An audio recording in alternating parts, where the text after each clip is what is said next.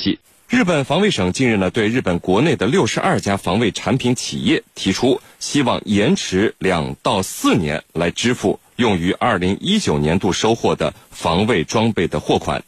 理由呢是由于防卫省进口了更多高额的美国武器，需要支付给美国的军工企业的武器货款急剧增加。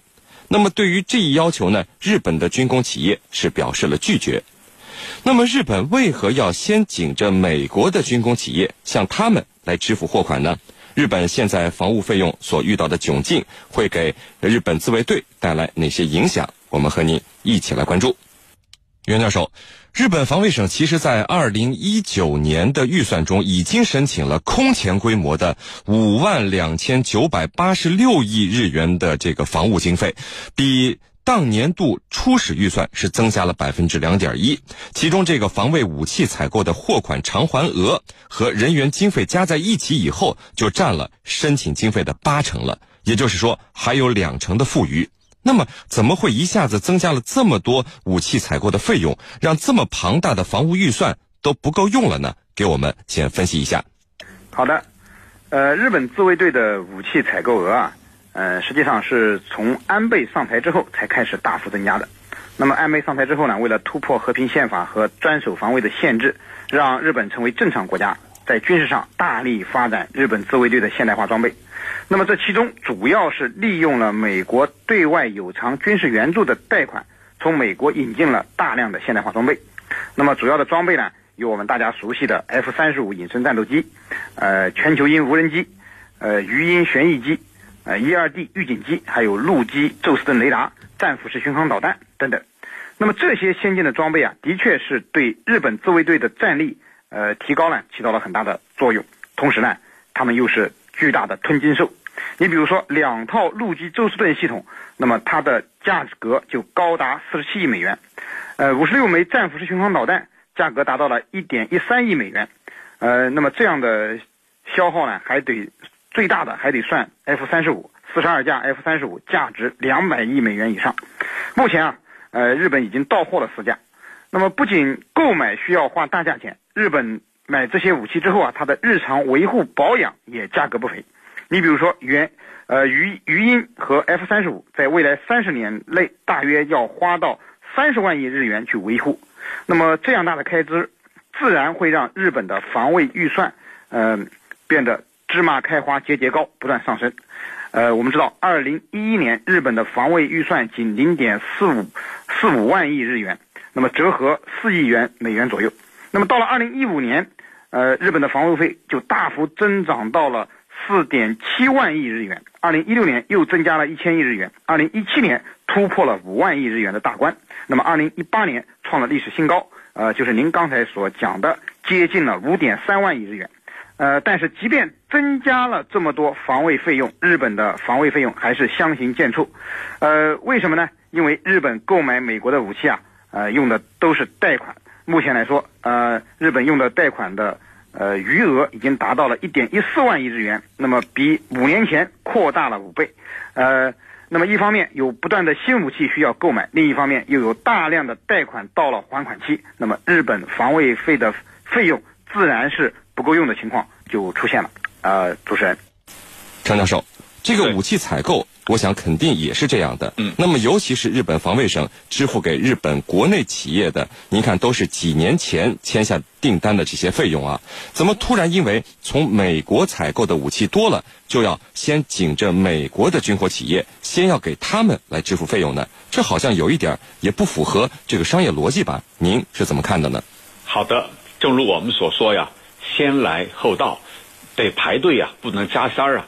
但是日本的这一个做法呢，其实我们觉得里头的原因啊，并不难以理解。在安倍政府上台以后，他是按照美国政府的对外有偿军事援助，英文叫 FMS 这种，就是以这样的方式来大量增加向美国采购武器装备，这就是。吻合于美国的要求，就是对外有偿军事援助。那么你这样一来的话，就要增加我的大部分的预算。而美国的武器装备，我们军迷朋友们都知道是比较昂贵的。你比如说，像引发争议的鱼鹰运输机，还有呢 E 二 D 预警机等等。那么 M FMS 的货款啊，它的余额在本年度达到了一万一千三百七十七亿日元，比五年前啊相比啊扩大了正好是五倍。也就是说，他要把大量的钱用于购买美国的武器装备，而美国的武器装备呢又非常的昂贵，导致呢对国内的军火供应商不得不推迟交付货款。我们可以算一下，在二零一九年日本防卫省的预算当中啊，它是申请了这个总总规模的五万两千九百八十六亿日元的经费，比。这个上一年度增加了百分之二点一，啊，比当年的这个年初的这个时候所定的呢，增加了百分之二点一。这样的话，它的费用是在增加的。那么费用增加，它就带来一个问题，什么问题？这个钱何时能够到位？何时能够到账？那么在无法到位的情况下，只能。把有限的钱先去交给美国人，也就是说，去满足美国所提出的叫有偿啊对外有偿军事援援助。那么国内的军工企业的钱就只能往后推了，所以呢，这就带来了一个负面的影响，就是国内的军工企业非常不满，他觉得你这样做很有可能把我的资金链给弄断了。那么我的资金链一旦断裂，我的整个企业，我的整个运作很有可能受到影响。但是没有办法，因为安倍政府所确定的就是这样一个原则，就是要通过 FMS，就是对外美国的对外有偿军事援助这样一种方式，来紧密和美国的这一种同盟关系。也就是说，只有以此。才能把自己紧紧捆绑在美国的战车上。当然呢，有也当然就是也能够使美国对日本安倍政府在修宪的道路上越走越远、越走越危险的而睁一只眼闭一只眼。尤其是对当下的特朗普政府来说，他更是如此。那么在财力有限的背景下，就是大盘子就那么多，你把钱买了美国装备，那剩下的国内的钱怎么办？那就。往后拖拖，对不起，你们的钱得缓一缓了，所以呢，才出现了这样的一个状况。那么这就导致日本本本土的军工企业强烈的不满啊！他们是人，难道我们就不是人吗？他要生产，我也要生产。我的资金链一断裂，很可能导致我的失业的冲击。所以这就是日本军工企业所表达出来的不满。主持人。好的，那袁教授啊，呃，现在您看日本国内的军工企业直接对日本防卫省说不了，拒绝了日本防卫省延迟付款的提议。那么，对于日本国内的这个军工企业敢于和他们的大主顾日本防卫省说不，这个底气来自于哪里呢？好的，呃，面对日本防卫省要求日本国内的军工企业推迟两到四年付款的这种无理要求啊。呃，日本的军工企业直接选择了说不。那么，之所以有这样的底气啊，呃，我觉得主要有以下几个方面的原因。首先呢，日本防卫省它的这个决定是于法于理都说不过去的。呃，日本防卫省购买武器，实际上无论是日本国内的军工企业生产的，还是从美国进口的，它都是有白纸黑字的合同签订的，那么是具备法律效力的。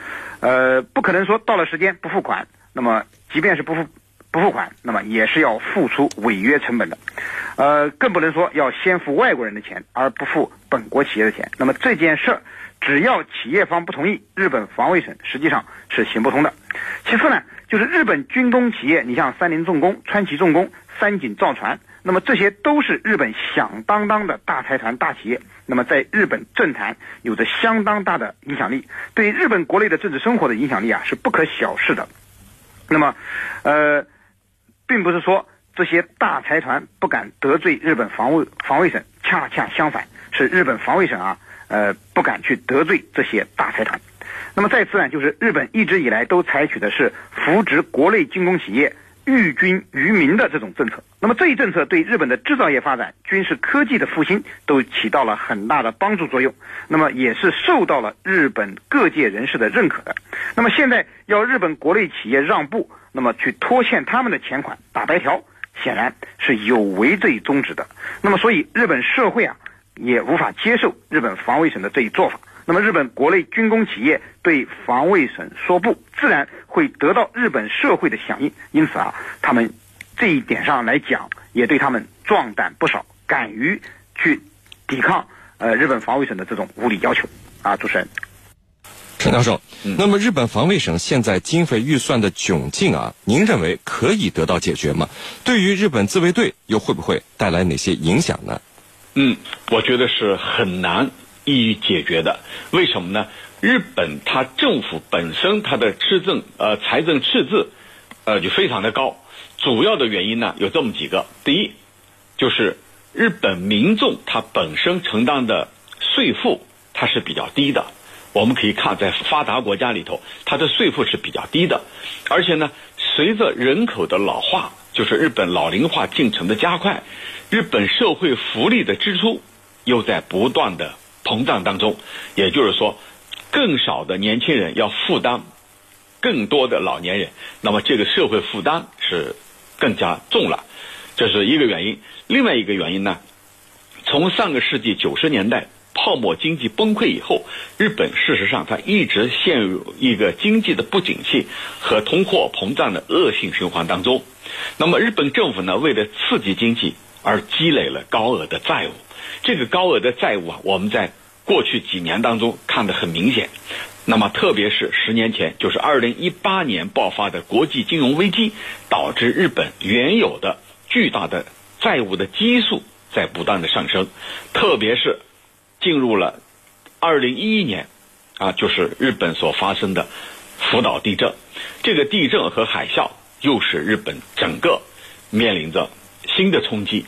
那么这些因素叠加。导致日本政府的财政赤字它是飙升的，那么财政赤字飙升就必然会引发到国防预算方面。主持人。